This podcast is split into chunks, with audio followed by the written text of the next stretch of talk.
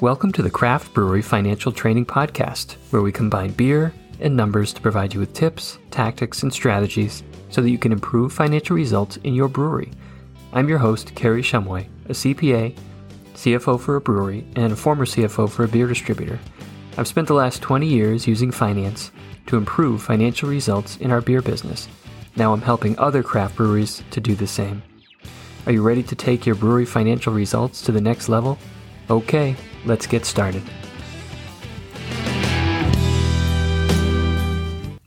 Hello and welcome to the Craft Brewery Financial Training Podcast. My name is Kerry Shumway and I'll be your host. Today I'm joined by Harry Schumacher, the editor and publisher of Beer Business Daily, Craft Business Daily, and Wine and Spirits Daily. These are read on every continent except Antarctica. Very impressive. Harry's worked in the beer business for over 30 years in a variety of positions and has published Beer Business Daily for over 20 years. In addition to these, he's the producer of the Beer Industry Summit and the Wine and Spirits Summit. He's often quoted as a beer industry expert in national publications such as Forbes, with the Wall Street Journal, Bloomberg, and now the Craft Brewery Financial Training Podcast. So, for now, please enjoy my wide ranging conversation with Harry Schumacher. Harry, welcome to the podcast. Good to be here, Kerry. Thanks. It is great to have you here. So, I've been a long time reader and fan of your publications, of Beer Business Daily, Craft Business Daily. So, for anyone who may not be familiar with these publications, could you give our listeners just some background on what the publications are, the audiences they serve, and the type of content that you deliver? Yeah, they're all three trade publications, and uh, people still unbelievably ask me how often they come out, even though every publication is called daily. So, um, anyway, uh, confusing title. Yeah, confusing titles. Uh, but uh, uh, you know, Beer Business Daily covers everything beer. That's our flagship publication, and our by far our most well read. Uh, comes out every morning at 4:30 a.m. Eastern. And boy, if it's late, I hear about it from uh, the older, especially older distributors. You know that that set their alarm to it. So, um, and then Craft Business Daily comes out about midday, and that focuses on uh, craft beer only.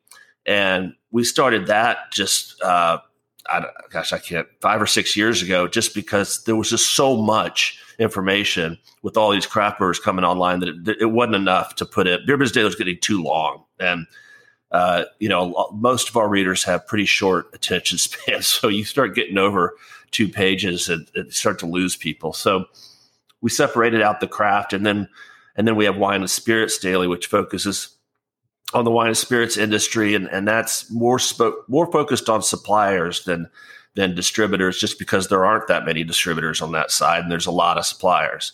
Uh, so, wine and spirits daily is a little bit different in that it covers two industries, wine and spirits, and you know those are very even though they're sold by the same wholesalers usually. Um, they're extremely different industries. That I mean, it's like you know, it's it'd be like covering uh, I don't know, cars and bicycles. you know? mm, right. But uh, but yeah, so that's uh, uh, that's the, but, but Beer Biz Daily is the one I originally started uh, twenty plus years ago, and nice. that that was our that's our horse. So take us through that evolution. You started it twenty years ago. Um, I'm just curious to hear just maybe maybe a little bit of background in your story in terms of how you came up with the idea that aha moment as you've described uh, in your book. Thank you for drinking. So yeah. that from that aha moment to actually creating Beer Business Daily, and then you know the evolution of the publications. Maybe just take us take us on a journey back through the past. Yeah, okay. I, I was worked like you. I was working for a beer distributorship, a large one in Houston and worked my way through the sales department and then got into uh, research in there when this was the late 90s mid to late 90s when uh, pcs and excel and word and windows were starting to get popular and i was kind of the only guy in the building that that was proficient at it so i moved over to that for a few years and then um, the owner of the company joe huggins uh, you know he says you're a pretty good writer and uh, you know, and I don't know if he's trying to get me out of the building or or what, but he's like, why don't you go to Austin for a couple weeks and uh, where the state and lurk around the halls of the state capitol because we're we've got two bills that we're pushing through that are beer friendly, and we just want you to track how they're doing. You know, this is before the internet, so you know the only way to kind of track a bill was to go there, right, and be on premise. And so at the end of each day, I'd go to this bar called the Cloakroom, right on the Capitol grounds, and uh, I'd write up. Uh, what what the day's happenings of, about the bills, and then I would fax it to to Houston Distributing, and then Houston Distributing would fax it to all the other hundred beer wholesalers or whatever there were at that time in the state. And I really enjoyed it, and I and I thought, you know, I can do this. And I I've always been a, a, a writer. I've always enjoyed writing, and so uh, uh, I took a year or so off, and then started having children, and then. Um, I really didn't know what I was going to do, but it was right in the time when when email was was starting to get popular not real popular, especially, especially amongst beer people, because we were always a little slow mm-hmm. with technology. But I thought, you know, I bet I could do it daily, like I did with that with those bills, and um, you know, just kind of uh, aggregate news off the internet and just put it into a daily and charge for it. And uh, you know, the, we forget nowadays, but at the time that was pretty revolutionary. Nobody was publishing daily you know, except for daily newspapers. Like the only thing you could really compare it to from a business standpoint would be the Wall Street Journal. So, you know, most trade publications certainly were only coming out weekly or even every other week. And so, you know, my dad thought it was a horrible, a lot of people thought it was a horrible idea because, first of all, I'd be tied to a computer and an internet connection every day all the I'd have to like uh, traveling was hard. Remember, this is dial up. This is all we had for the first several years. And the other problem I had is that most distributor principals at the time didn't have email.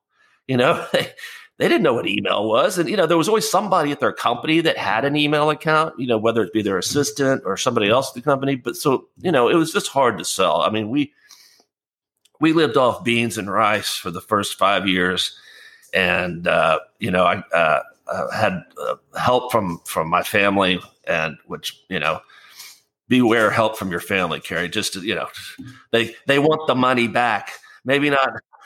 Maybe not. There's all the money, but they want it back in flesh. Okay, right. So I, I, I think I'd rather go uh, to a loan shark. But anyway, um, it was really, but yeah, I'm making it kind of longer than it needs to be. But it was just beer business daily for the first ten years, and and uh, really in year five is when I started getting scale where I could make a living and start paying my mother back and and things of that, you know, own a house and raise a family. And uh, you know, it just kind of took off from there. And then we added wine and spirits daily, and then we added craft business daily, and then and then somewhere in there we added our uh, annual beer summit, which is our annual conference in January.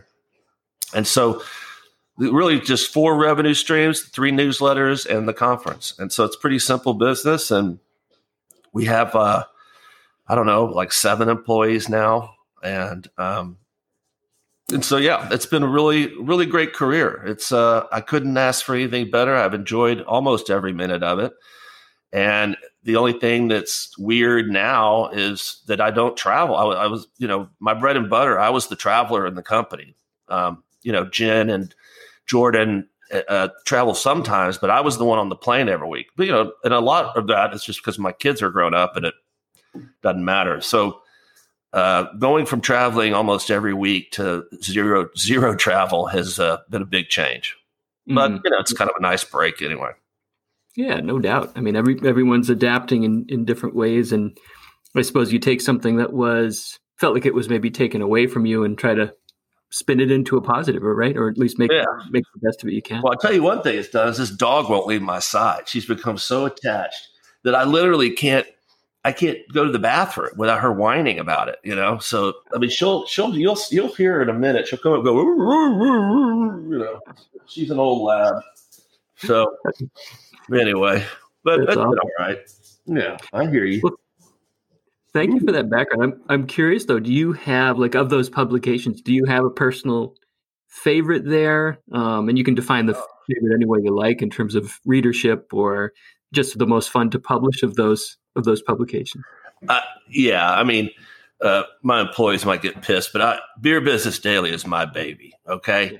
it's the first, it's the largest, uh, it's the one that I spend personally the most time on. Uh, you know, so if you're reading Beer Business Daily, there's stuff in there that I've written. You know, it's so I'm very hands on with that particular publication.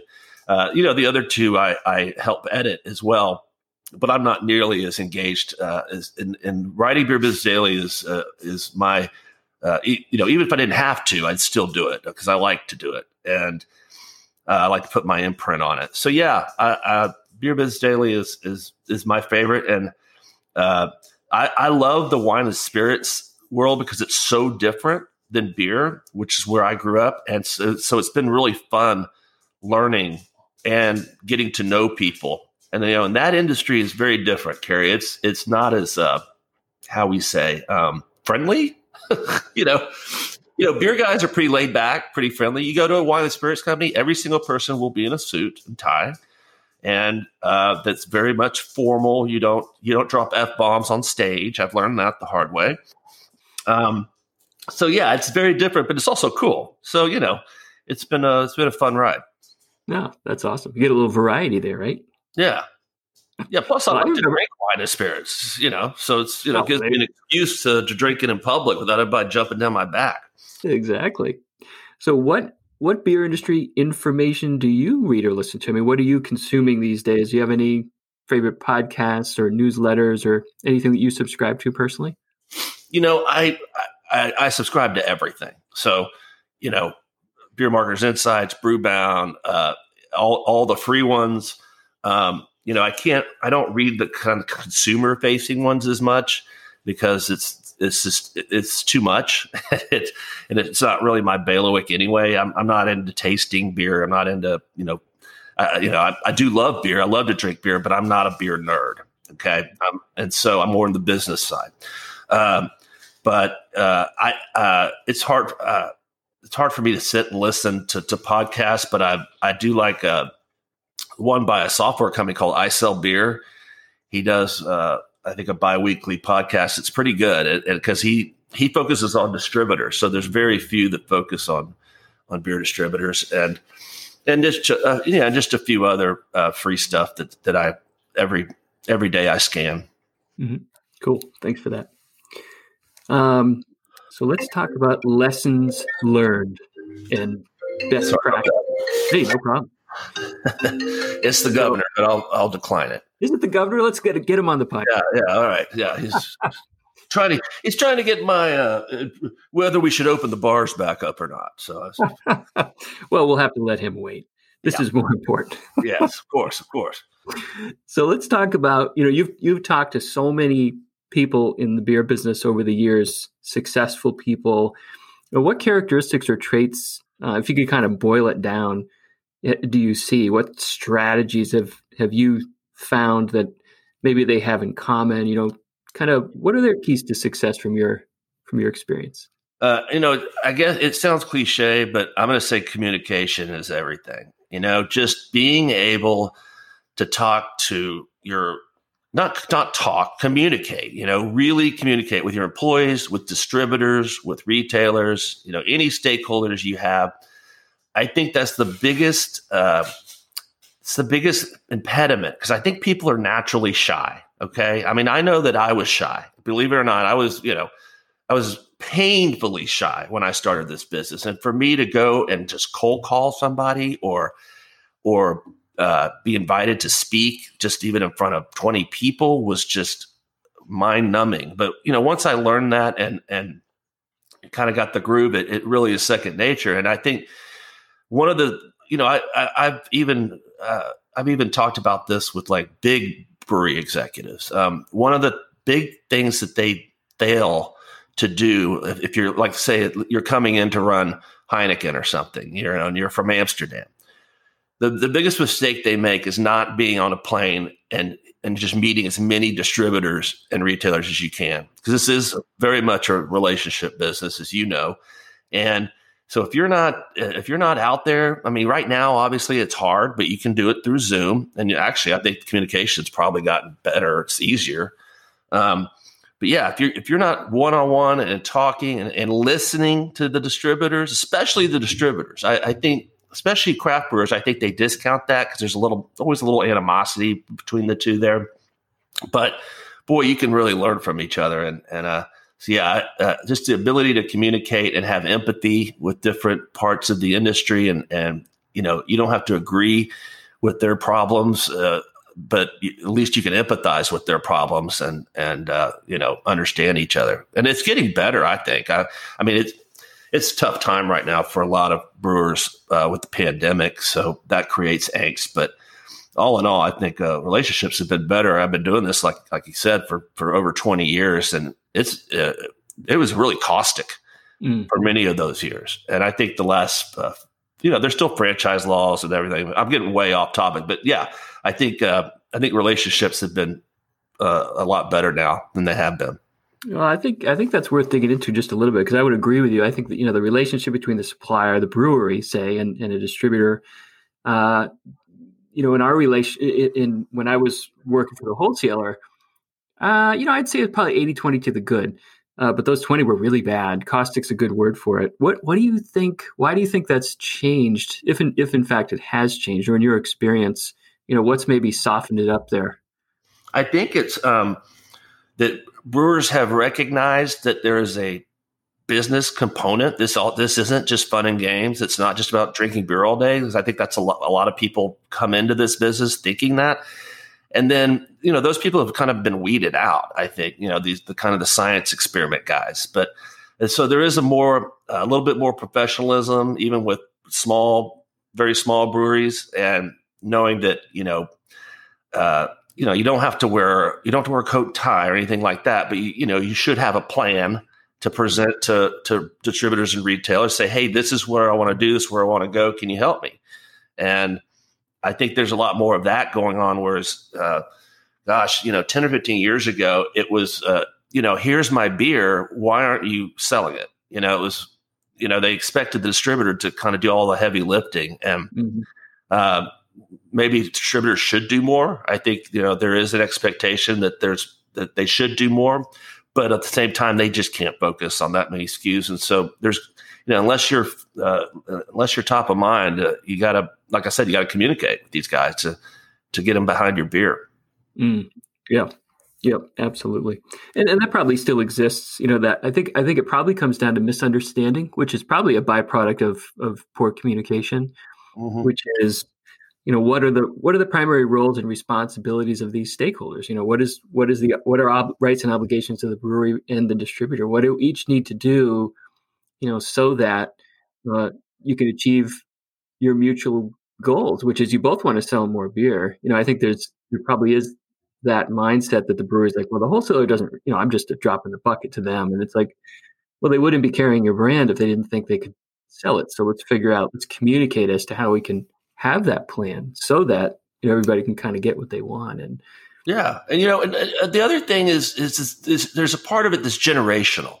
I think distributors have become younger and that there's that because okay because you know most distributors started on the same day in 1933 right this is a weird industry that it started it all started on one day and so we're you know we're getting to third and fourth generation and the the, the generation like above mine you know i'm i'm i'm 51 and so the generation above mine did not get craft beer at all like they thought it was stupid they thought it was a bunch of hippies smoking dope. It's not a real business. It's just a distraction because they were raised on Bud, Miller, Coors, Schlitz, you know, these mass produced beers and they it made them a lot of money. So why are we putting so the generation, my generation and below, I think it's the ones that kind of recognize that this is a real business. We need to, you know, we need to engage with it. Yes, a lot of them are hippies and they were they smoked dope and you know, but so what? So do we. Mm-hmm. So you know, there's just a cultural similarity that came together, you know, in the in the last uh, last decades or so, few decades. Yeah.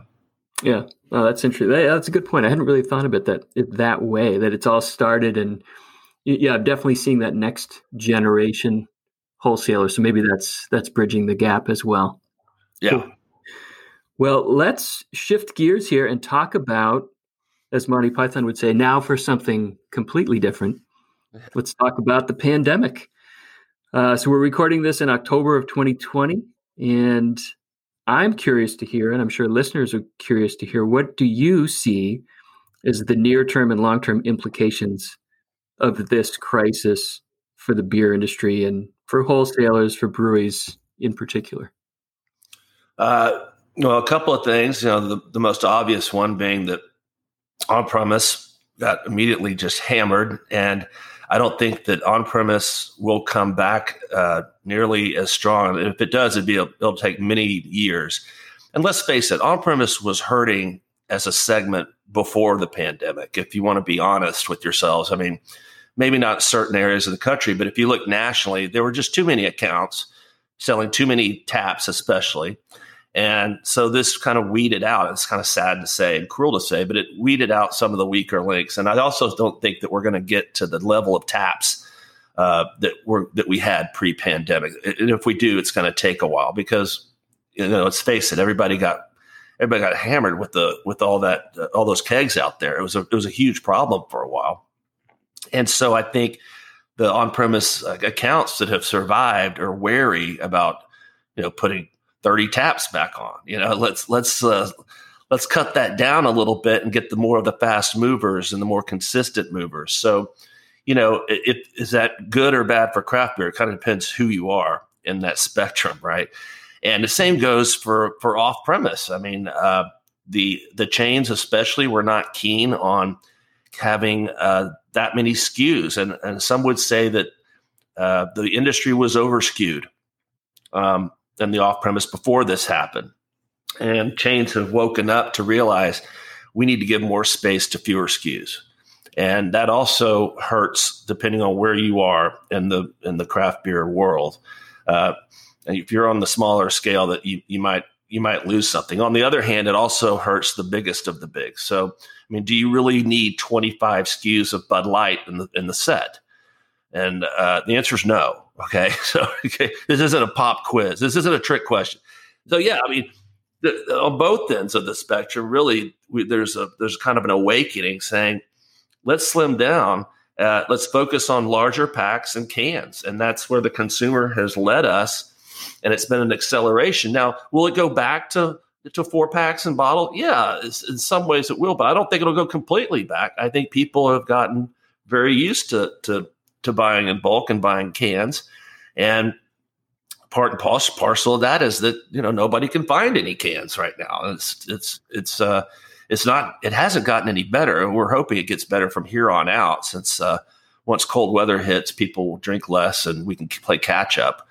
But uh, the product shortages is something that that I didn't anticipate at, at this level. I mean, the, there's distributorships out there that don't have a a single like a single 12 pack of Coors Light cans. Like that's just unheard of. Not not a single 12 pack or a single case. And uh, and Modelo uh, uh, Constellation has really gotten hit because their brewery's closed for three months and they have a can shortage. They're still struggling to keep up.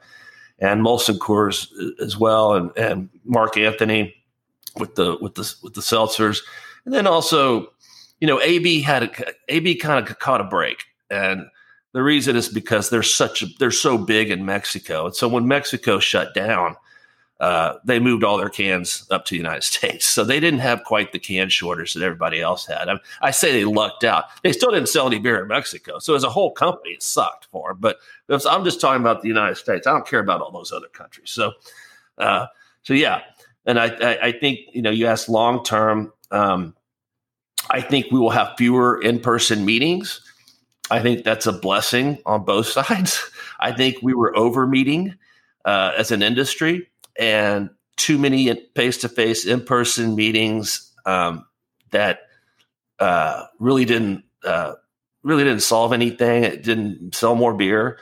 Um, I think forcing people to go electronic and I, I, I there's you know in person meetings are still extremely important, but just not as many. Man, it was just getting too many, and and the the you know the wholesaler conferences that the suppliers put on i think having them go online is has been good because more people at the distributorship can sit and watch it you know? And i've i've seen you know pictures on, online where the you know they put up a big screen and put a bunch of chairs in the warehouse or in the sales room, you know, where everybody could come in and watch, you know, watch Jim Koch uh, talk about what Boston Beer is going to do next year. And so I think that's kind of cool. So th- those are some positive, you know, results that have come out of this.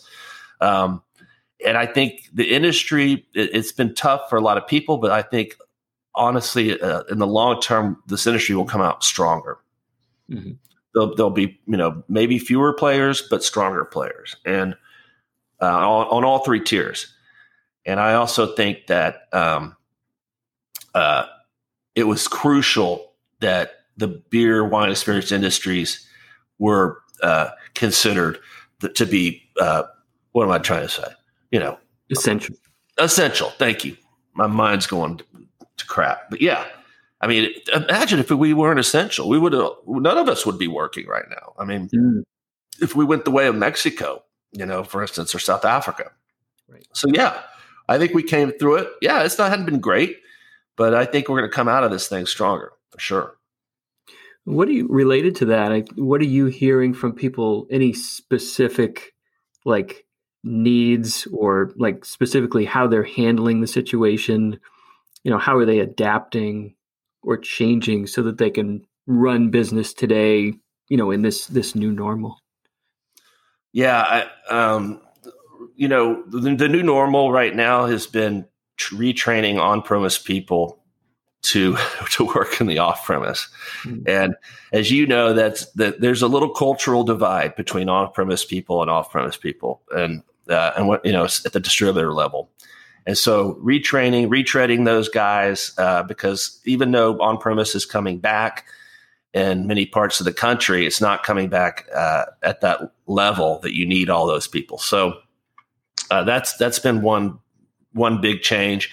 Um, and you know, and right sizing the draft peer department is another change I'm seeing at distributor level, and um, and just uh, you know, really trying to take care of each other, you know, especially these accounts that are these indie independent accounts that are just really struggling uh, off and on premise. Um, you know, uh, going that extra mile to get the make sure the beer is there. And I, I, I know I've seen, uh, you know, I follow some uh, uh, Instagram and, and TikTok uh, like beer wholesaler salesman account, and it's all you know, it's like they're just hot shotting constantly. Like I've, it's just you know it doesn't not it doesn't have to be a Friday afternoon. Their hot shots are going out a lot, and just because there's just been weird product shortages and product changes and, and, and changes in volume at different accounts, and so there's just been a lot of out of stocks, and so we see a lot of a lot of full vans out there that are low riding. You know.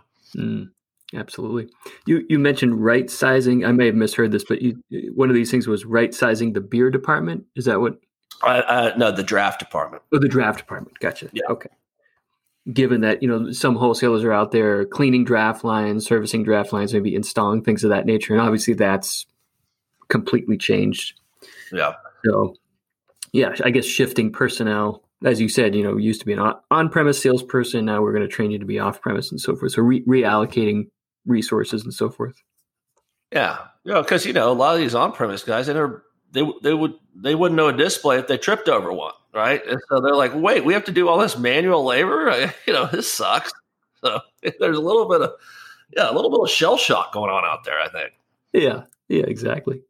So let's talk about products. We you know we dug in a little bit on the SKUs and that whole concept of SKU prolifer- proliferation and portfolios expanding. Um, as you've noted, you know, recently, uh, you call this the era of effervescence. Is that a yeah? yeah. So yeah. seltzers. What what is your take on seltzers in particular? These these are here to stay. This is is a, this is a spike, no pun intended. But are we uh we going to see these around for a while? Uh, yeah, I think so. I, I think it's uh, it's definitely proved itself to be to uh, be a category with legs and with stamina. Uh, it, even with product shortages, uh, it continues to accelerate. Even with uh, cold weather arriving, it continues to accelerate. So it's not the super seasonal product that we once thought it was. It's about the same seasonality as regular beer. Um, And you know, when you when you have a category growing at 200% on an ever increasing base, uh, and just taking share like crazy, it, it, I don't see I don't see it slowing down. In other words, and um, it's become uh, it's the fastest growing category I've ever seen in my lifetime, and I think uh, if you look at if you talk to folks that are a little older than I was, that even the light beer explosion in the late seventies and early eighties, you know, it still took ten years. You know, it, it took five years to get to where it, the point seltzer is now. So, yeah, it's it's it's growing much faster than any other category, and you know, I think it's it, it's weird because I consumers I don't think they don't think it's beer, right? I mean, they think it's a vodka soda, uh, uh, mm-hmm. and so, uh, you know, so my argument was, yeah, you know, we're taking occasions from wine and spirits. That's a good thing, right? And then I talked to some top spirits executives, and they think the opposite. You know, they they think, oh, you're just you're creating new spirits drinkers. We're laughing our way to the bank. You know, and these these you know these White Claw drinkers are going to move to to Tito's and Smirnoff. They're going to go back to beer. And I was like, well, you might have a point, but still, uh, if you're a beer wholesaler, it's still a still a pretty nice little segment to have to take to the bank. And you know, I, if we didn't have seltzers, I think beer would be hurting right now. And and I think it's purely, uh, uh, you know, Lester Jones at the NBWA said this about five years ago. He goes, you know, millennials are going to start getting fat and they are going to get to an age where you can't drink a 300 calorie bomb and over and over and, session it. And, and it came true. And, it, you know, we started seeing it before, even before seltzers with craft beers uh, going lighter and lighter in both in alcohol and, and, and thereby calories. And, and then, uh, you know, going to session beers. And so we started seeing that. But then, you know, you get a hundred calorie beer that has that tastes like a vodka soda. It's light. It's not as heavy. It kind of fell right into the what the, what the society was doing in all other products as well. So it started as a fad. Now it's a trend, and I think it'll continue at least into the foreseeable future. And uh, I don't think it's a bad thing for beer, and, and even craft uh, craft players can can dabble in it as well and and and profit from it. Uh, but you know, it keeps keeps it keeps people in our system, so I think that's good. I think we will see the, the spirits companies have woken up, obviously, and they're as we speak starting to come up with their own spirit based uh, seltzers. So we'll start to see that enter the marketplace, and we already have with Gallo's High Noon, and and Bacardi's just about to launch one, and the benefit those guys have is that they don't have to pay a bunch of money for brand recognition because the brands, everybody knows the brands already. So you can say, oh, a Bacardi seltzer. I know exactly what that is. You don't have to train people what that is. And so, uh, so there you have it. Regarding uh, craft, you know, smaller crafts getting into seltzers, uh, you had mentioned like maybe dabbling in it. Do you think that it could be dabbling, or do you think it could be uh, a major you know diversification point for them. Uh, yeah, yeah, maybe dabbling is the wrong word. I, I, no, I think it is. You know, first of all, they're hard to make, mm-hmm. so you know, uh, buyer beware. I mean, it's it's hard to mask any off flavors with with such a light base, right? The malt base has to be really clean, and and so they are hard to make. But for those who can make a good one, I think definitely there's there's room for higher priced premium I mean, people are still trading up. They're still looking for that unique brand, especially if it's local. Um, want to support local businesses is a huge thing. So, you know, White Claw is kind of, uh, you know, back themselves and to some, to some extent, truly, uh, is kind of a frat boy drink. You know, it's kind of a uh, a college, you know, uh, you know, a Bud Light or a Busch Light type drink. Whereas, so I think there's definite room for people who want to look a little more sophisticated and, you know, and drink a craft, uh, but they don't want to, you know, that because you don't want to, because it does have a bad connotation amongst craft nerds, you know, drinking a seltzer, right? I mean, it's just, but if it's a craft seltzer, it does give you a little bit of street credit if you if you like it, and I think a lot of people do like that kind of beer. I do. I mean, I I like. Listen, I like IPAs. I like hazy IPAs. I, I love wit beers. I love I, I love, but I love I love seltzer too. So you know, I think there's room for everybody. Absolutely. And I, th- I think picking up on that thread, you know, in my past life as CFO for a beer distributor, we had a lot of non-alcoholic beverages, energy drinks, teas, functional beverages. I think innovation was like a, a daily occurrence for for non-alcohol, and I think it still is. Uh, do you see a similar type of innovation coming for beer or or even the the alcohol space? I mean, we t- obviously just ch- touched on seltzers, but you know, do you see maybe functional beer, beer with vi- you know, what's maybe the next big thing there in the beer space? Yeah, I definitely think um, everybody is everybody's scrambling to innovate at a much faster pace, and you know, it is a little harder to innovate with alcohol than non-alc because non-alc you can test a bunch of shit very quickly, figure out what works, and then boom, you make it.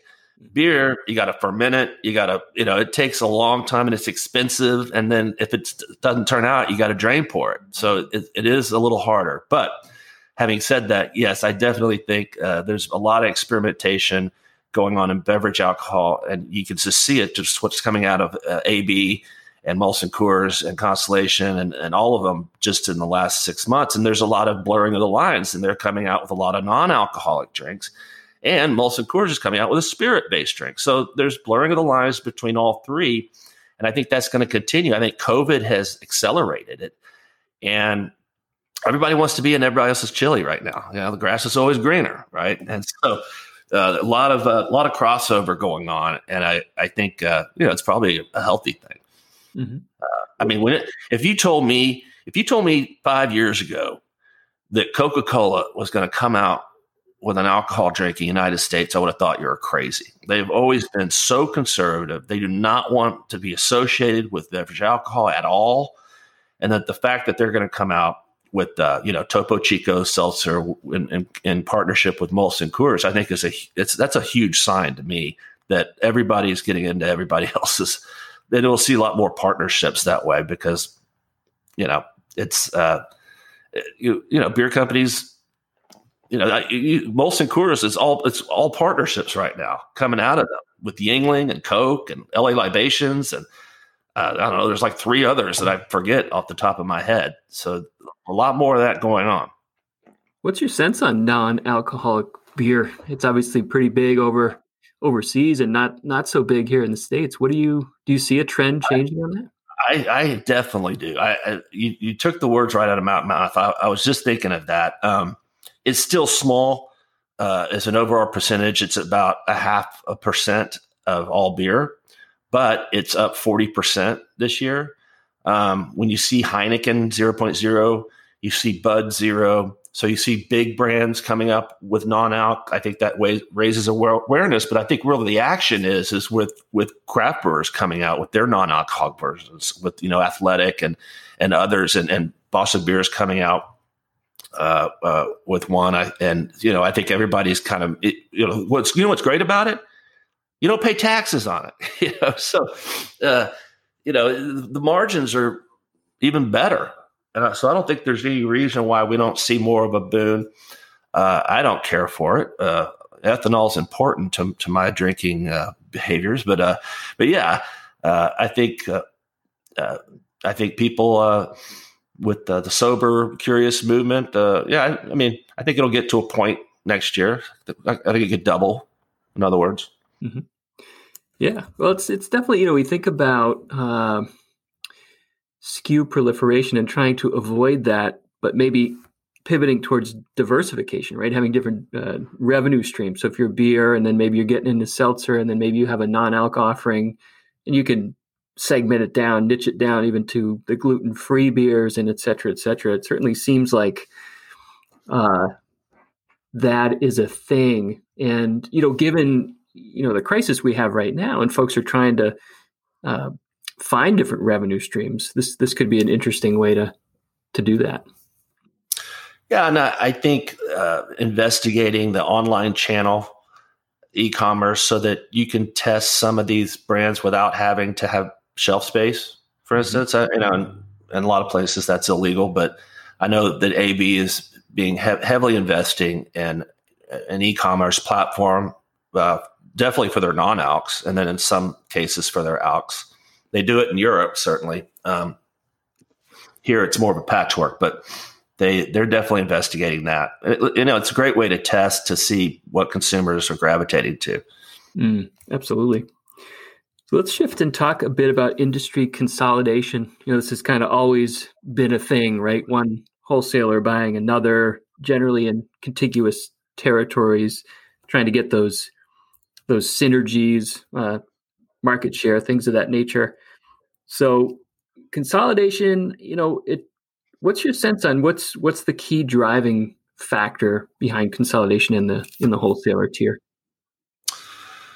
Um, you know, it's getting uh, increasingly hard and more complex uh, to be a beer wholesaler these days. Um, you have to, you know, yeah, you know, it's not like the old days where you can just kind of wing it.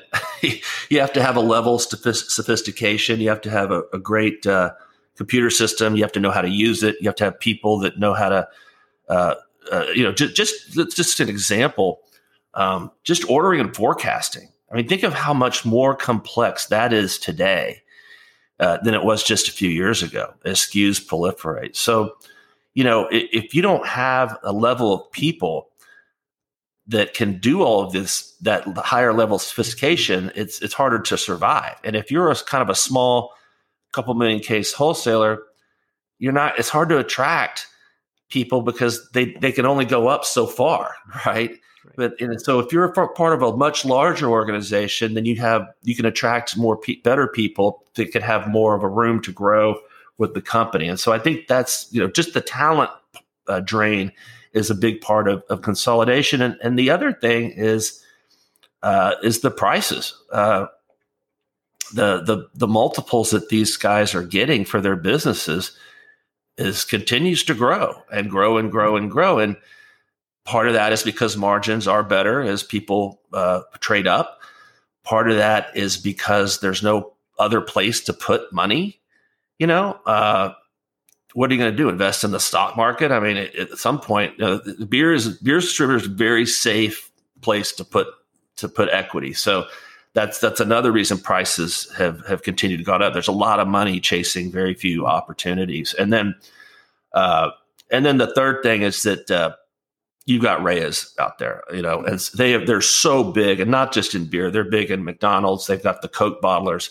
They're they're just a billion billion dollar company, and so they can afford to overpay. if they want if they want this a distributorship, they they don't have to abide by these banking multiples that uh, smaller players have to abide by because they they have the cash flow and they can they can finance a lot of this out of cash flow rather than having to uh, uh, adhere to a, a, a, bank ratio that's that's you know being put out by Citigroup or whatever. Mm-hmm. So yeah, I think those are those are the driving and, and then also like I said, generational.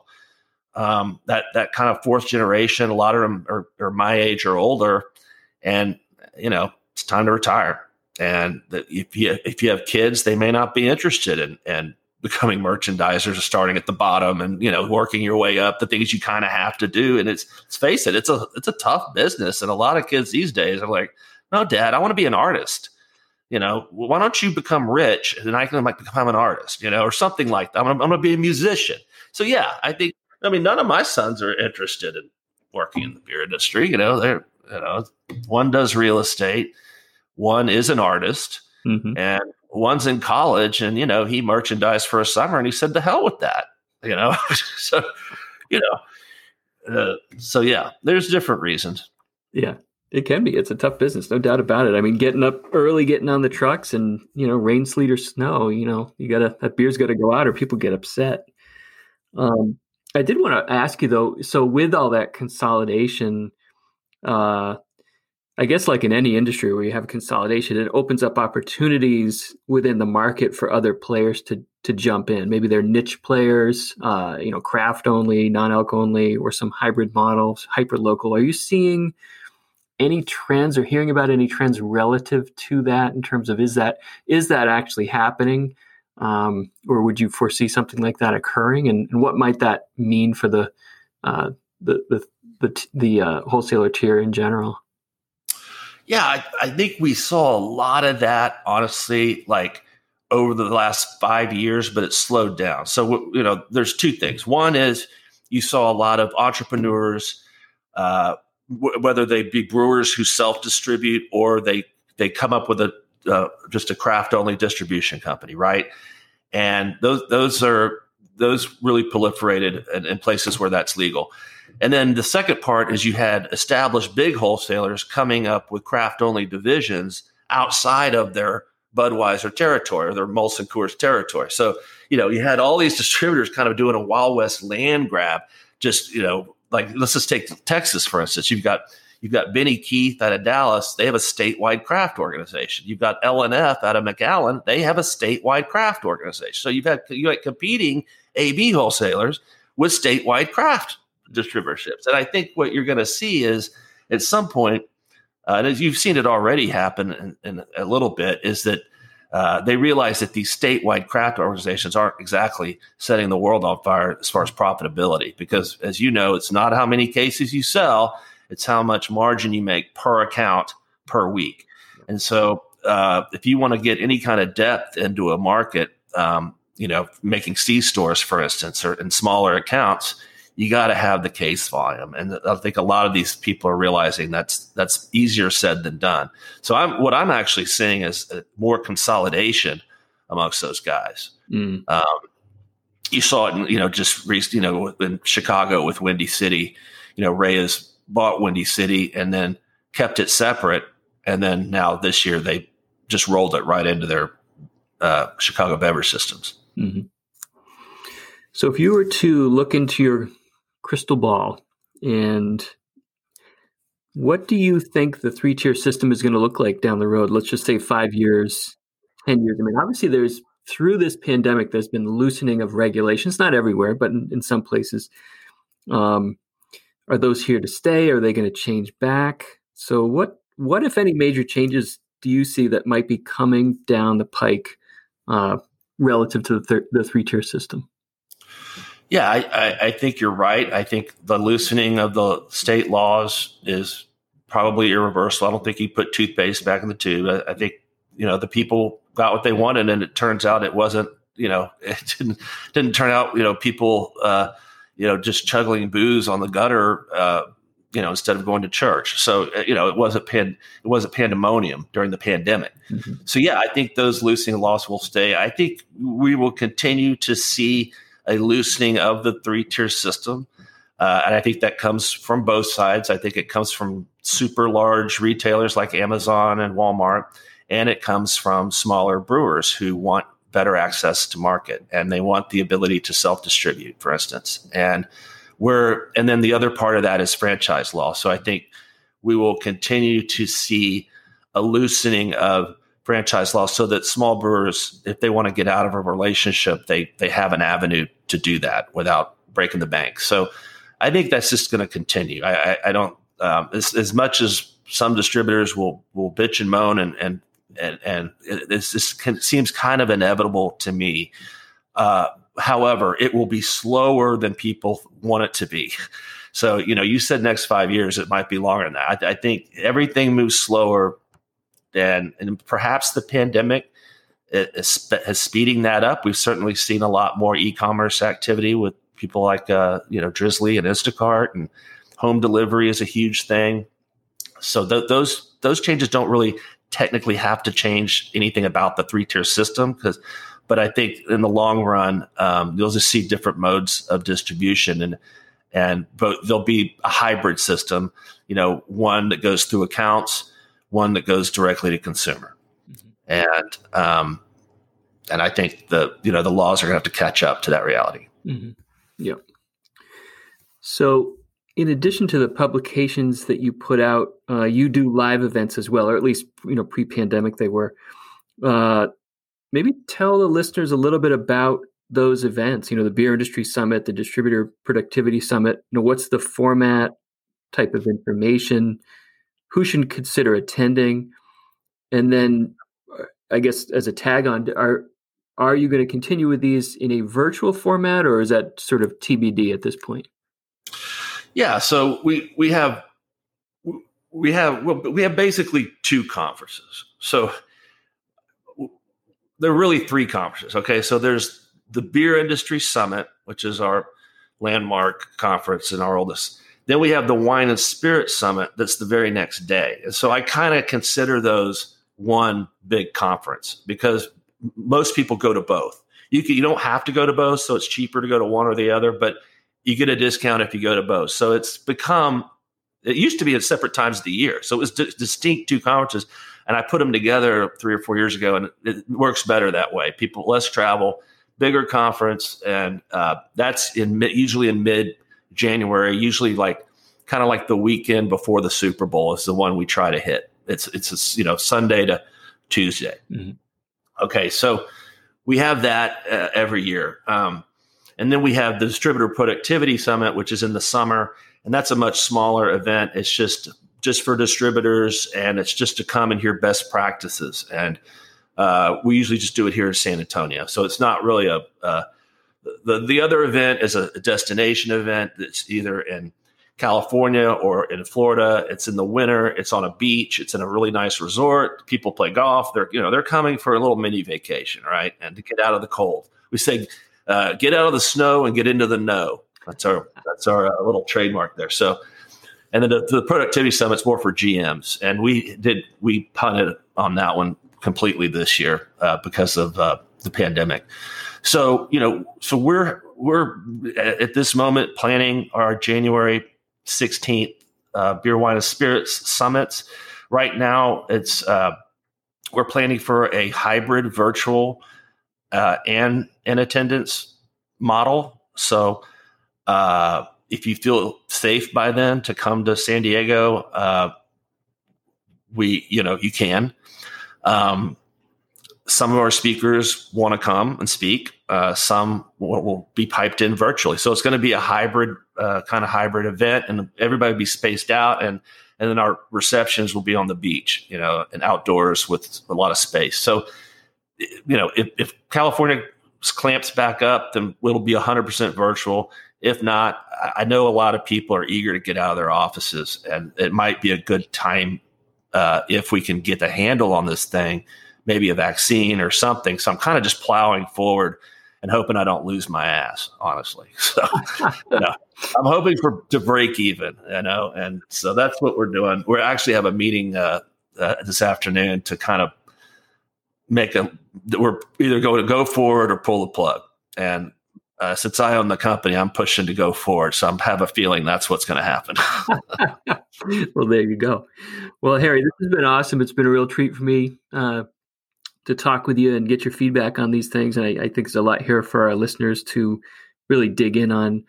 Uh, so before we wrap, um, well, let me ask you this. I know I know you've got a lot on your plate with the publications, but any new projects, anything you're working on these days that might be coming down the pike? Anything that's you know got you excited these days that you're working? You know, we we tossed around uh, a cannabis publication and we put out some prototypes and and uh, and it it just proved too chaotic and it's just it's so chaotic that it's not even fun. There's no cohesiveness in that business. In other words, it's not a it's not a real community like like the beer and wine and spirits. It's at least not yet.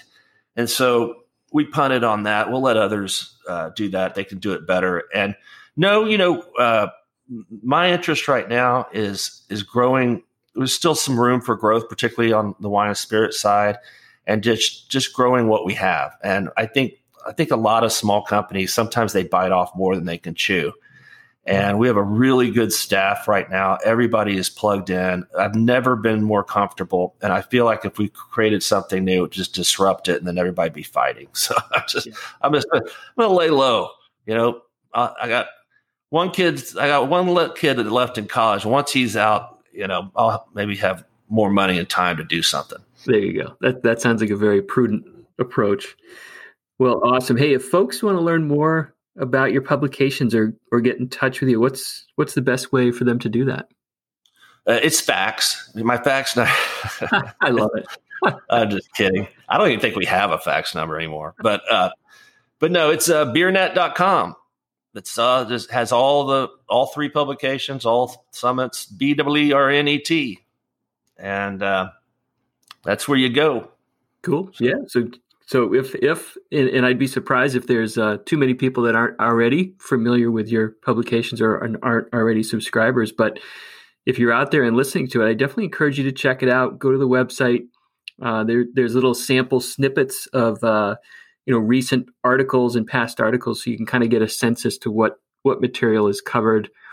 Uh, you know, it's it's must reading for for just about anybody in the in the beer industry. So again, thanks so much for the time. And, you know, I learned a lot and I know listeners will, will take a lot away from this. So thanks very much. Thank you, Kerry. I enjoyed it. I appreciate the time. All right. Take care. Take care. Thank you for listening to the Craft Brewery Financial Training Podcast, where we combine beer and numbers so that you can improve financial results in your brewery. For more resources, tools, guides, and online courses, visit craftbreweryfinancialtraining.com. And don't forget to sign up for the world famous Craft Brewery Financial Training newsletter. Until next time, get out there and improve financial results in your brewery today.